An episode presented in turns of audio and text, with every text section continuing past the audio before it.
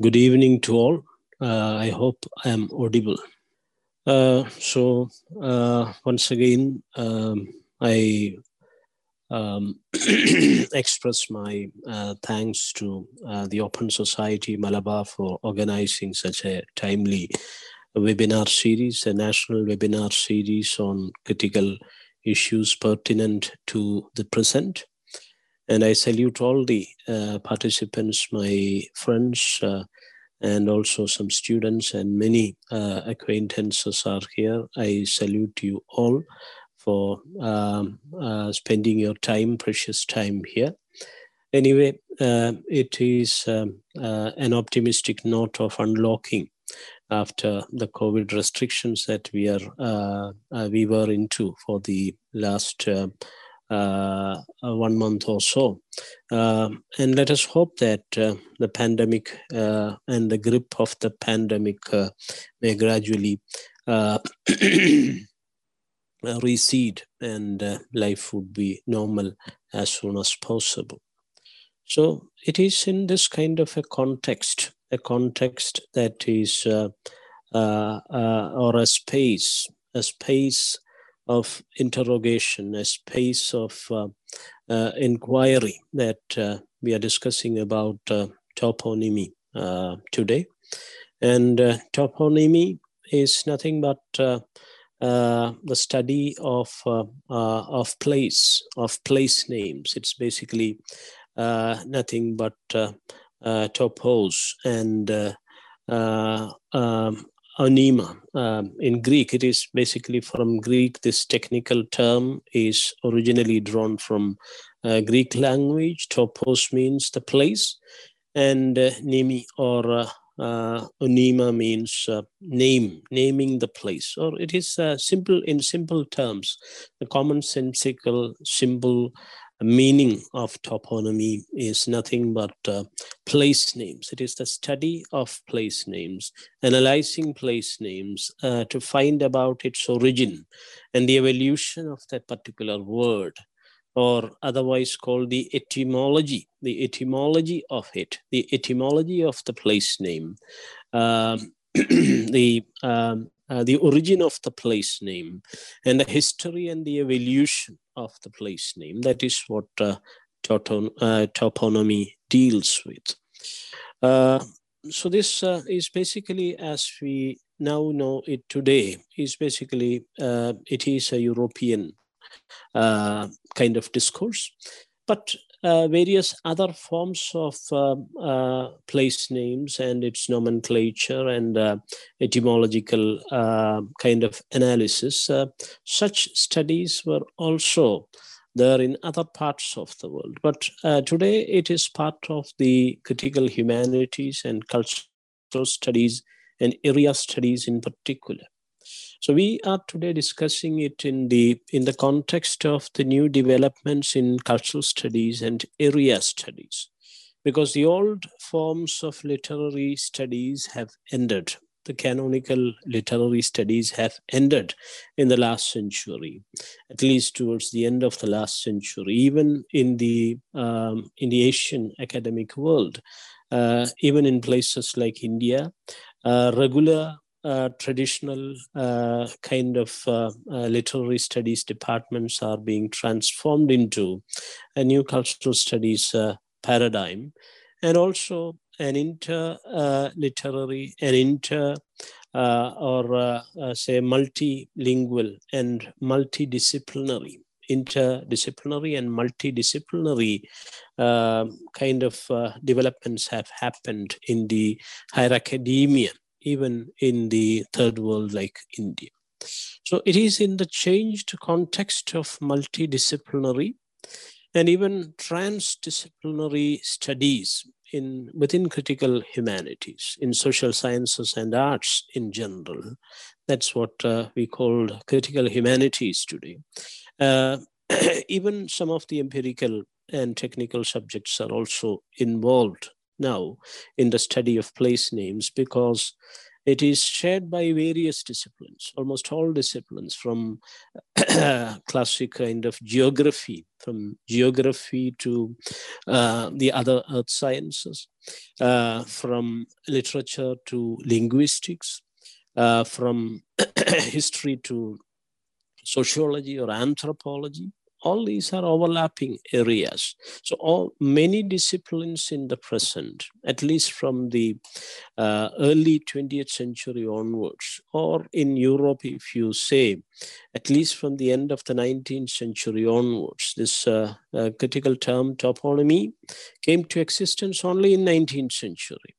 Even in Europe, it was used only towards the end of the 19th century in the 1870s, late 1870s and late 1880s. Before that, uh, they were talking only about etymology, philology and etymology and epigraphy and uh, um, and place names. Place name was the commonsensical uh, word that was used to uh, refer to this, this area of inquiry. Uh, the point that I'm trying to make is that it is an overlapping kind of uh, field. It's a critical field of inquiry. It is an analytical study dealing with place names. Uh, but the speciality of it is that it, uh, it, it crisscrosses the boundaries of uh, various disciplines, various humanities, and even non humanities, uh, uh, the so called empirical sciences are also involved. That's why you talk about geography, geology, anthropology, uh, social linguistics, uh, linguistics proper, and many other fields are coexisting in this field. So, this is uh, very typical. This kind of a, an academic development is very typical to uh, the rise of uh, uh cultural studies and area studies in particular uh, in this 21st century.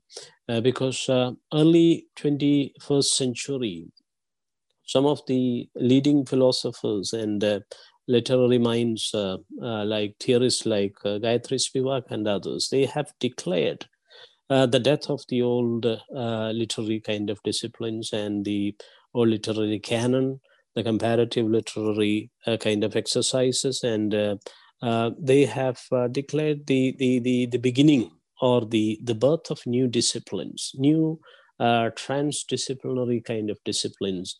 And this is one thing that is area studies, cultural studies, and uh, region specific studies on regional culture, cultural studies itself developing into various cosmopolitan studies, various multicultural studies or uh, what you say into the subcultures and countercultures and alternative cultures and regional cultures. So uh, subcultures and minor cultures and uh, regional cultures uh, are given emphasis within cultural studies and uh, it itself is giving birth to various new uh, subfields of inquiry.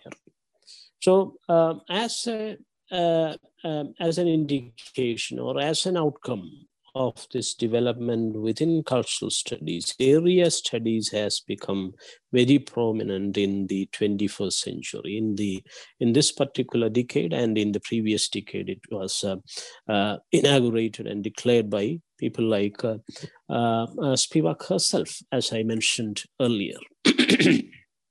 so uh, it is in this changed perspective, uh, renewed perspective of cultural studies and area studies in particular that we are discussing about uh, um, uh something called regional cultures, subcultures, and also something called the place, the place, the immediate place, because you cannot live with a, with, without a place. You are living in a particular place. You talk about my place or my space. Or even feminists talk about a room of one's own. But uh, how can uh, a slave girl like phyllis Wheatley uh, asks uh, another woman, uh, uh, an African American woman like Alice Walker raise that question? If a European woman like Woolf, Miss Woolf, cannot afford to have such a room. How can, what is the case? Can you imagine uh, the case of a, a, black little girl, a slave girl like Phyllis Wheatley? So, anyway, place is very important. Uh, in literature and culture, in philosophy, in politics, everywhere, place is uh, the fundamental uh, space in which we exist. We, uh, we become uh, uh living beings and organisms and uh, human beings in a particular place. We are often associated with a place. Uh, if you are thrown out of our place, we no longer feel at home. We are no more the, the, the, individuals that we are known for. So um, it's one of the uh, the the the, the uh, serious issues in the uh, present also. Because um, out of place uh, that is the, uh, the, the the condition that uh, we we experience in the post-colonial world in particular. Out of place being out of place being thrown out of your location or existing in other places uh, other spaces and other places, even Foucault, post-structural philosophers. Towards the end of the last century, even Foucault has discussed about this, uh, the, the topia and the dystopia and uh, uh, the place and being out of place. It happens to in politics, in literary theory, it is one of the, the, the, the key uh, issues of the last few decades, uh, place, out of place out of Place is the title of the autobiography of uh, uh, one of the greatest um, Asian intellectuals of our times, Edward Said himself. Edward Wadie Said, the Palestinian American intellectual who died in America but who was born in Palestine. But after his birth, uh, there is no Palestine at all. He was born in a Christian home in Palestine. And he also wrote covering Islam uh, when it was under attack or still is uh, under attack, uh, the Islamophobia of the world. So it is throwing many intellectuals, many writers, many artists, many creative individuals, many compassionate human beings out of place. It is throwing them out of place. It has been throwing them out of place. The world, the worldliness of the text that's the another expression by Edward Said, uh, where you can feel that thing, the worldliness, the rootedness in a place.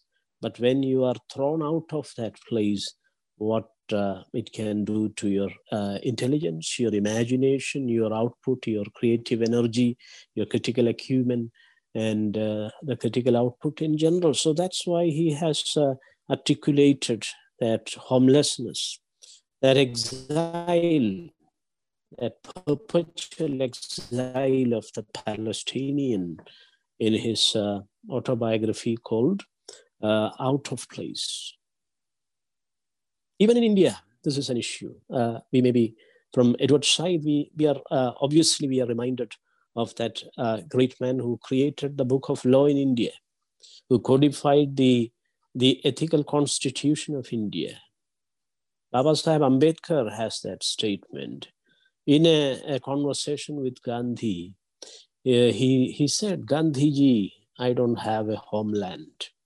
I'm an exile. I'm a perpetual exile. I'm in endless exile. I'm a homeless in my own land. I'm, I don't have a homeland. I'm a homeless in my own land. That's another title by a, a poet in uh, poet and uh, and critique in, in India. Uh, uh Arjun Dangle, Arjun Dangle, the Marathi and bilingual poet and writer, he has uh, created something, a book called uh, Homeless in My Own Land. Gandhiji, I don't have a homeland. That's what the untouchable leader, the leader of the untouchable millions of India, uh, he uh, declared it to Gandhi. So uh, even when you are into a particular state or into a nation, you can be a homeless, you can be an exile. So uh, Edward Said, he was very much safe in America, but still he was uh, thinking about the kind of uh, uh, past and histories uh, the histories of uh, the region in West Asia that actually created this homeless kind of condition for him. And Ambedkar, he was very much in India. He went around, he went to uh, Columbia and uh, uh, the London uh, School of Economics and um, the, the, University of Bonn in Germany and many places. And he got research degrees from various parts of the, the earth, the leading uh, academia from the Western world. But he came back and he fought back. When he came back, he, uh, he was made into the military secretary of Baroda. But uh, the military secretary of Baroda couldn't uh, or he didn't even get a, a room to sleep. Uh, that was the condition. So, how can you say that this is a homeland? Uh, how can he say that he belongs to a place? He was welcome in America. He was welcome at Columbia. He was welcome in Harlem and New York and everywhere in London. He was having that uh, very uh, huge mansion. Recently, it was uh, declared into a memorial in London also.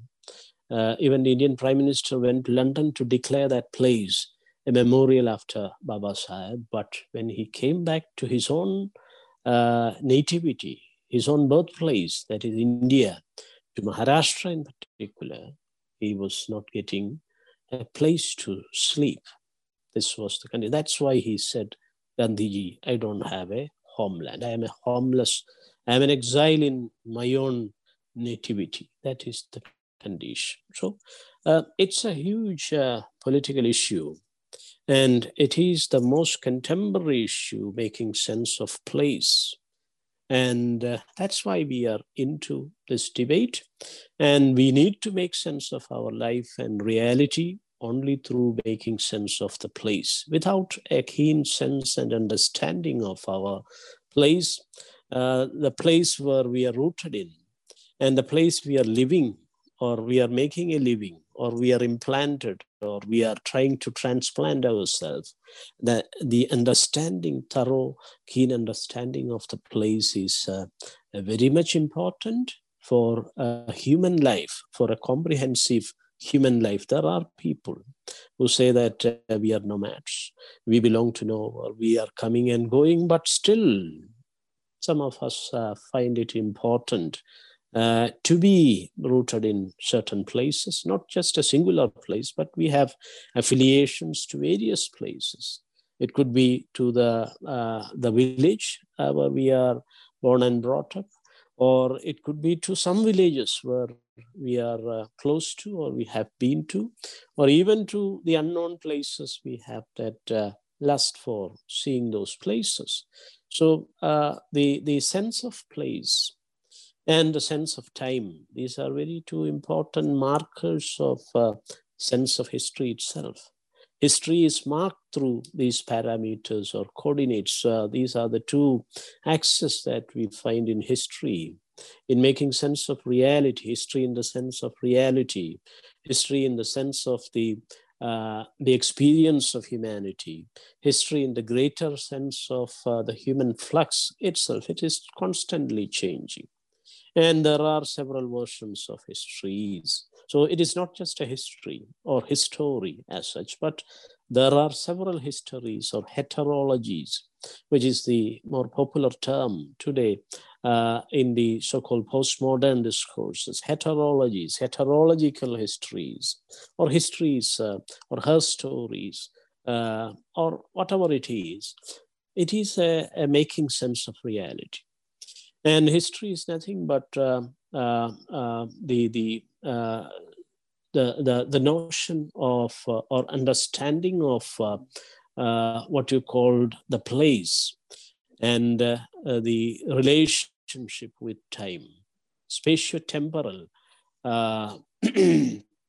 spatio-temporal kind of coordinates are there determining our historical positioning. So anyway, uh, to understand place, we need to um, we need to look into the um, the the the the, um, the the nuances of the place. So that is how we look into toponymy or the place name. The, the history of the place is uh, uh, carried forward or uh, projected often by uh, the name that is associated with it. So it is both a historical formation and also a linguistic formation. So, or in other way, uh, uh other words, it is nothing but uh, uh, toponymy is nothing but the formation and the history of the word, the place name that is associated with it. So it's it, it carries etymology, it carries history, it carries linguistics, it carries the geographical features of the particular place uh, and so on and so forth. So mm, it is uh, the very concept of toponymy itself is multidisciplinary and polyphonic. There are several layers and strands and subtleties and nuances associated with the place name. But in uh, it is a linguistic phenomenon. Ultimately, there are different place names in different languages, even for the same place. In different languages, uh, different place names are used or they evolve in a different way in a particular worldview. Uh, that's why we have some of the ancient places, they are mostly in the Aboriginal languages in Australia, for example, or in Canada or the United States. Uh, many places, uh, the, they have well uh, developed forms of etymology. Etymological dictionaries are there, and uh, toponymical kind of gazetteers and huge compilations and texts and volumes are there in Canada or Britain or in the United States in particular, even in Australia it is there. So if you check all those uh, dictionaries or encyclopedias of topon, to, uh, toponymy in the other uh, developed parts of the world, you find that most of the ancient place names, they are from the ancient aboriginal languages or the First Nation languages, indigenous languages, because colonization happened only after Columbus in the case of North and South America, Canada and uh, USA colonization happened only towards the end of the 15th and early 16th century. So uh, all these people, they migrated from Europe, the white people in particular, uh, from Europe only in 17th or 18th century, or uh, they continued to migrate. Even today, migration is happening. Uh, so most of these things are from the aboriginal things. Uh, so uh, it's revealing uh, a lot about the history of the place, how this place came to existence. And uh, uh, toponymy, it is uh, broadly divided into uh, various uh, subfields because generally it deals with this planet, this earth. So geonyms are there and also cosmonyms are also there. that means that the cos, the this cosmos, this universe as a whole. So we, we also need to refer to places like uh, the solar system, uh, the atmosphere of the Earth, uh, or uh, certain galaxies in the universe. So uh, cosmonyms are there, and geonyms are also the geonyms means uh, something related to our geography, this globe, this planet Earth. And within geonyms, you have plenty of toponyms, plenty of topos are, plenty of places are there, different kinds of places are there, uh, like uh, uh, the villages are there, the towns are there, the streets are there, uh, the, the uh, vegetations, the forests are there, uh, the water bodies, because the most part of the earth, it's covered by water, the endless sea.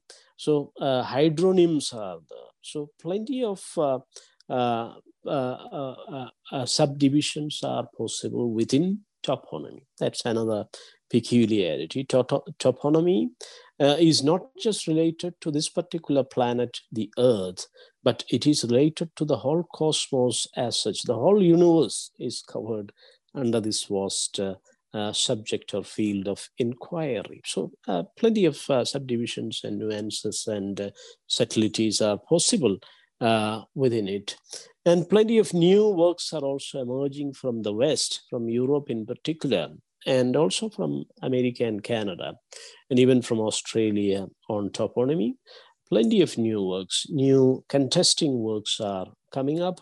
uh, like um, critical toponymies is a title itself. It's a, a, a, famous book that was published in late 1980s, towards the end of uh, previous century, from Europe. And uh, well, the European authors, they talk about uh, uh, the new uh, uh, politics of naming, the contested politics of naming.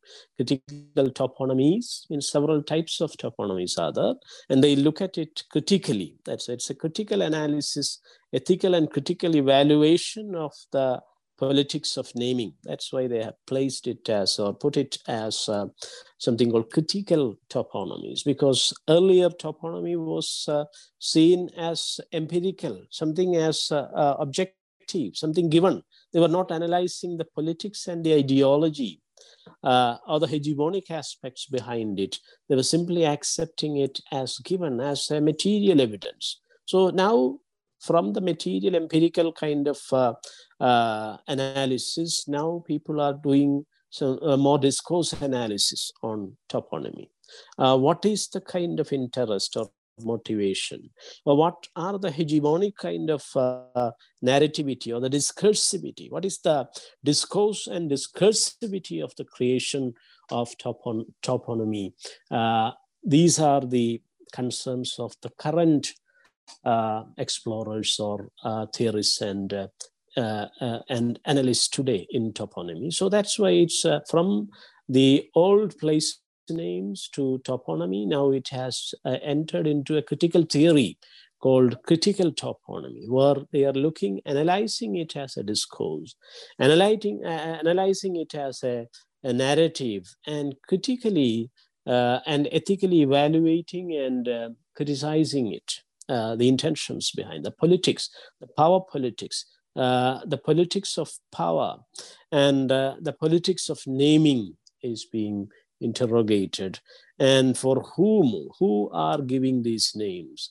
Uh, who are being given these names? And who benefit from this kind of naming? Or what kind of histories or trajectories are being foregrounded through a particular naming? Or what kind of language is used in this naming? Or in which language is the name the root form of the uh, the, uh, the, the, the word is derived from. So that kind of very critical ethical historicizing, contextualizing, problematizing uh, kind of uh, uh, uh um, um, interrogations are happening, inquiries are happening in the present.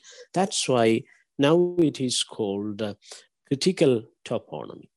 it's not seeing something as natural and given, it's not seen something as uh, uh, as empirical and material itself, but it is some, seen something uh, as superstructural or ideological or political. It's a, an extremely political act to name, the power of naming.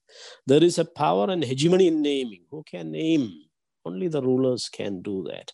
Only those who have power and authority and command and grip over a place and its uh, uh, inhabitants. They can do the naming. So it's often the narrative or tale of the uh, conqueror that is the uh, uh, the issue there. Uh, so the politics of naming, the, and it's often related to the politics of domination or invasion or appropriation or colonization of a particular place. So the toponymy, the place name, reveals very much about the conquering of a nation or the conquering of a particular geography, uh, the conquest of a, uh, a society uh, uh can be seen in the uh, place name and also in the changes that uh, has gradually happened to that place name. If you analyze the evolution, something called again we have to remember Foucault for this, uh, because he was uh, talking about this kind of evolution of certain concepts and words in, in history. This is nothing but genealogy, according to uh, Foucault's uh, uh, uh, historicism, Foucault's mode of historiography. this kind of evolution of a particular word or a concept or a term over the ages, through the centuries, how the birth of the, the prison has happened how the clinic has uh, evolved in history in, in Europe. So this is nothing but genealogy. So uh, it's often related to discourse analysis and genealogy uh, of uh, Foucault, the Foucauldian model of post-structural philosophy and uh, critical theory. So uh, in contemporary analysis, the Foucauldian model of post-structural analysis of discourse and uh, also the genealogy or genealogies of the place and place names and words or uh, tags associated with per, uh, with places are being uh, widely utilized by uh, scholars working in the uh, field. So that's why they are looking into the politics of it and problematizing it and critiquing it uh, and identifying hegemony and creating certain counter hegemonic or liberating kind of counter discourses counter narratives are being created uh, through the analysis and study of uh, these place names. Uh, uh, um, we, we are also familiar with it. This is not a phenomenon with Europe because uh, you have the classic example of the name changes that happened in early 20th century, a place called in, in Russia, something called Petrograd. This was uh, changed to, um, uh, sorry, St. Petersburg. St. Petersburg was the familiar term from uh, Middle Ages onwards. Middle Ages onwards, from the history of Christianity, Orthodox uh, Russian uh, Church, and all. Uh, St. Petersburg was the place which was there in Russia. And then in early 20th century, with the rise of nationalism, narrow nationalism, Slav nationalism, and all Russian nationalism, it created something called Petrograd.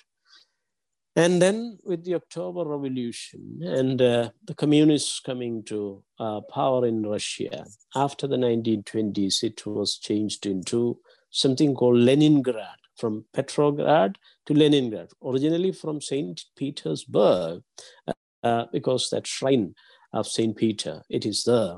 And uh, from that, it is it came to Petrograd in nationalistic times, in Slavish nationalism.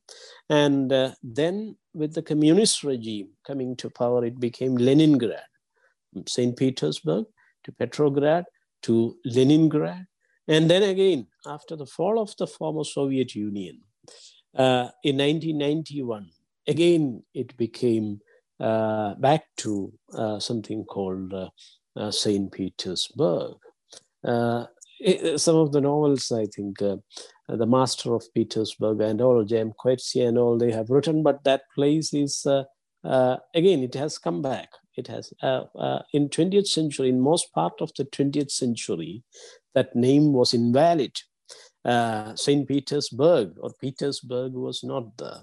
But fortunately, towards the end of the night, uh, fortunately or unfortunately, we don't know exactly. But anyway, towards the end of the 20th century, uh, after the fall of uh, uh, the former Soviet Russia or so USSR in 1991, uh, it was retraced or the old name was retrieved uh, called St. Petersburg. It's now St. Petersburg again. Uh, similar things have happened in, in India also.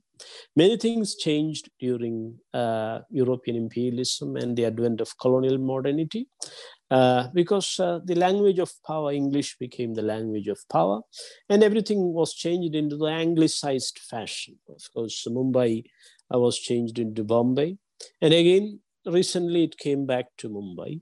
Uh, uh, something called Chennai was uh, transformed into Madras. And Madras also, now it is again replaced or retracted. the Chennai re, reloaded now again, and Kolkata and many other places, Baroda, uh, to Vadodara, even Pondicherry, the French territory in India. Pondi, uh, recently it was changed uh, or reverted back to uh, something called Puducherry, Puducherry. Uh, because that is the, the Pondi is a, a, a peculiar French kind of uh, expression for Pudu, uh, Pondi. Uh, anyway, uh, this happened, or this is happening in many parts of the world. So, place names are changed when the regimes are changing. As per power and politics, these uh, changes are happening, and uh, um, and many things are being retrieved, and many things are being revived. Uh, uh, and uh, plenty of such changes and alterations and relocations and retrievals and revivals are happening in the history of place names. That is something which you have to analyze. uh, uh, in tandem with history. Only with political history you can make sense of this change. So that's why it's a, a, a cross-cultural and cross-disciplinary uh, or transdisciplinary kind of uh, formation. That's what, uh, uh in general, I need to uh, place it academically as a, a transformative or uh, disciplinary and transdisciplinary kind of formation within cultural studies and within area studies that are gaining momentum uh, uh, in the present, especially in the context of multiculturalism and uh, uh, the various political problems that are engulfing uh, uh, our, our planet, especially the kind of crisis today in Palestine Uh, and uh, in West Asia today. And uh, it is very much imminent in, in, in India also. You have the Ayodhya issue, you have uh, the various uh, contested place names in India. various things are being recaptured. You know, if you look at that contemporary history, it's uh, it's full of such uh, problems related to the place and naming the place. It is the most hot and uh, debated and uh, most crucial issue in the uh, in the present. So, in this backdrop, or in this context or context, we are uh, discussing about the place names of Kerala. That's actually the topic of our debate.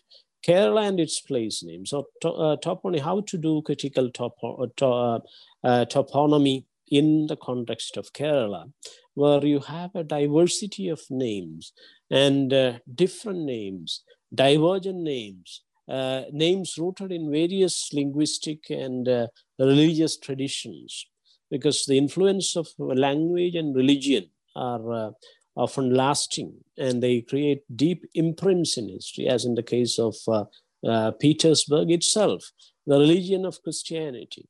Um, and also, you remember Constantinople and all those uh, things in Turkey, how those name changes have happened in Turkey and in various parts of uh, East Europe in particular. And what are the contested issues today uh, in, in, in Canada or in United States or in Australia? uh, especially from the Aborigines and the ancient First Nations or the tribes people of those regions, how they are contesting uh, the place names. Like, for example, Washington, D.C.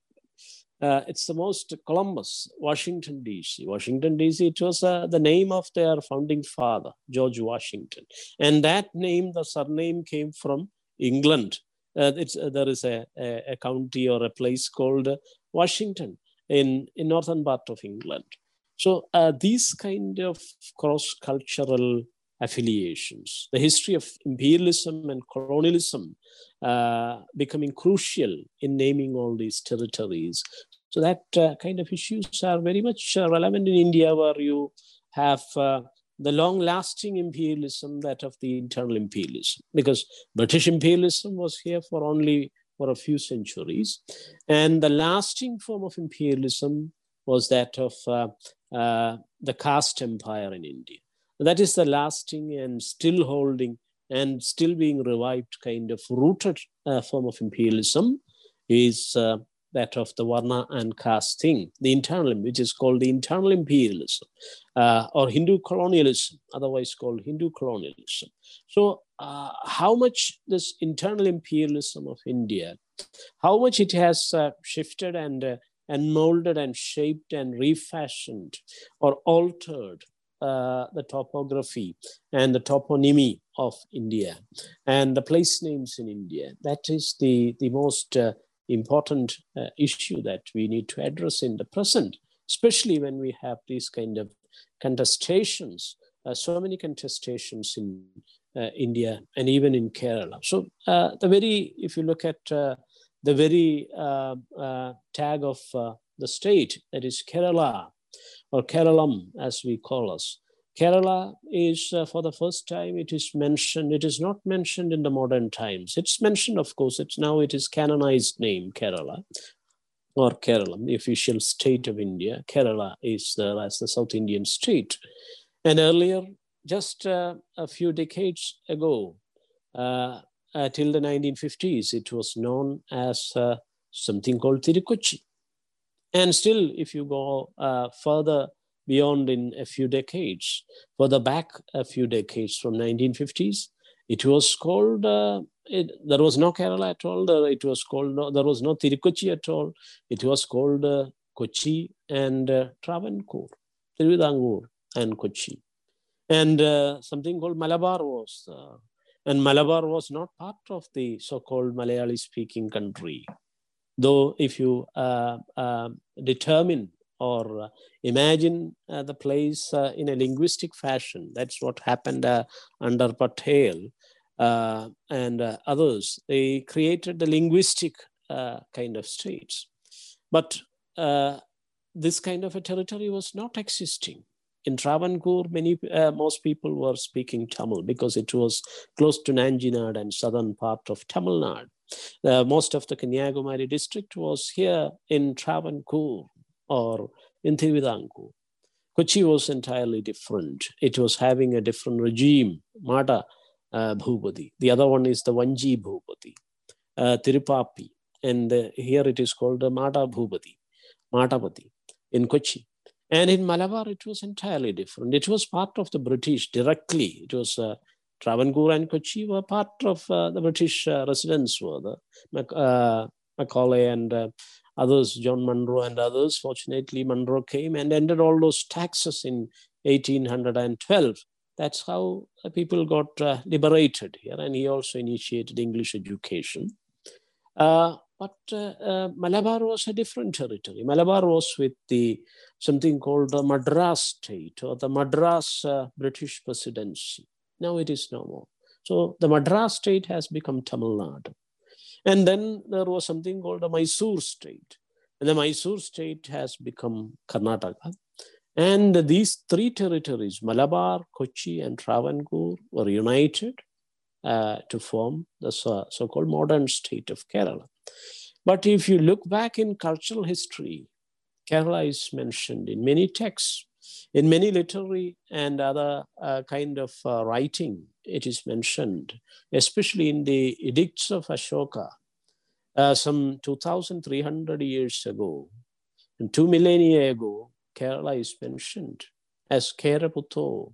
Keraputo means the people of Kerala, uh, the children of Kerala, uh, uh, the, the ethical children of Kerala. That's how the great Mauryan emperor Ashoka called the Keralites. So Kerala is mentioned, of course, uh, but Kerala is a modern creation as well. So look at the genealogies, at least for the last 2,300 years, or from the Sangam age. If you look at the history of Kerala, it is, uh, again, it is uh, mind-blowing, and it is such a, a cosmopolitan, multicultural kind of a legacy. In BC, third century, uh, we were addressed as the ethical people of Kerala, uh, saluted by Ashoka in his uh, edicts. That too, in various edicts, in edict number two and edict number uh, 13 and all, in Girnar kind of edicts and all, they, he, he mentioned Kerala. So that kind of a, a long genealogy you can associate with place names. Uh, so uh, analysis and tracing and uh, uh, analysis of this long legacy would tell you about the history and society and politics and all the social transformations, even language has changed, but still some of the, uh, the lasting cultural imprints are here in Kerala. This is uh, also regarding India also, because we have many contested names in the constitution, India or Bharat, that is uh, described. India is not even the play, a place, it is a, a, a river. It's a, a, a, kind of hydronym. It's related to a water body. It's the Indus River. From the Indus River, we have the name as India. Uh, from the Sindhu uh, Nadi or the river Sindhu or Indus, we have Sindhu and then as Hindu because the Persians and the West Asians, uh, the Arabs and Persians, they pronounce Sindhu as something as Hindu. So that's why Sindhu land was called as Hindu land, the Hindu Kush, uh, the Sindhu mountains, mountains by the uh, valley it was called the Sindhu Kush or the Hindu Kush by the Persians or the Arabs and the traders and those who came here. Uh, and uh, uh, that's how we, we became known as uh, Sindhu or India or Indus. It is basically from Indus. And other names were Bharat from the uh, Bharata Swami tradition of Jainism or from the other Bharat. You have Bharat. Uh, and uh, other other other nomenclatures were there uh, some, for example, India in the in the Buddhist literature, it is uh, in the Tipitaka and the Pali canon. In particular, in the Prakrit and Pali sources, it is called Jambudvipa. There is no India or there is no Bharat in the Pali canon. Only Jambudvipa is here. Uh, and uh, Sri Lanka and other parts of uh, Malay Thai regions in South Asia are mentioned. So uh, uh, a particular place name is an expression of a particular worldview. And by analyzing the various place names for a particular place, you can uh, uh, look at the, the, the, multiple histories or the heterologies or the divergent uh, sociocultural and political kind of histories that place has, uh, uh, has had. You can analyze that and you can arrive at the, the plural reality, the polyphonic culture, the true multicultural, uh, democratic uh, uh, nature of that uh, particular geographical entity may be traced and uh, uh, brought to light through an investigation or critical analysis of this kind. Uh, so likewise, if, if, we analyze the common place names uh, and uh, the common affixes to place names in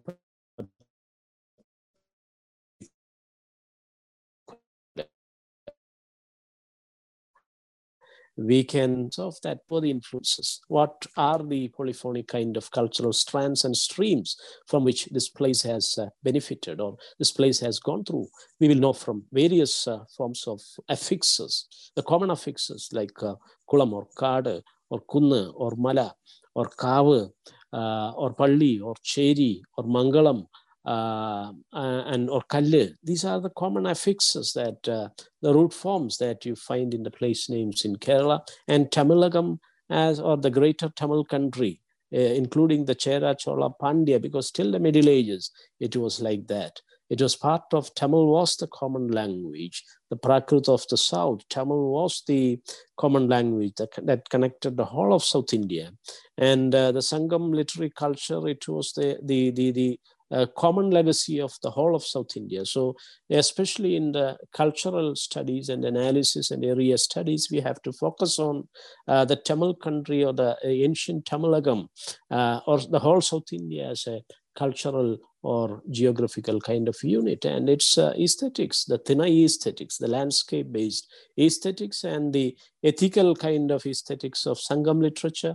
All these have contributed. So, most of the place names in Kerala uh, were coined and, uh, and set in the ancient uh, Sangam period, the period of Ashoka, that period, at least from the time of the Buddha to uh, CE uh, fifth or sixth or eighth century. That is how we even today we find the Tamil roots, uh, Ure or Cheri or Kulam or Kade or uh, uh, or Kalle and all these things. These are common affixes in all the places in Tamilagam, especially in Tamil Nadu, Kerala, and in Karnataka, and also in Andhra. You find the these common affixes because of uh, the affinity even in the uh, Ashokan edicts, Kerala is mentioned along with the, uh, the, the Chola, the Pandya, and Satiyaputra, that is the Andhra people.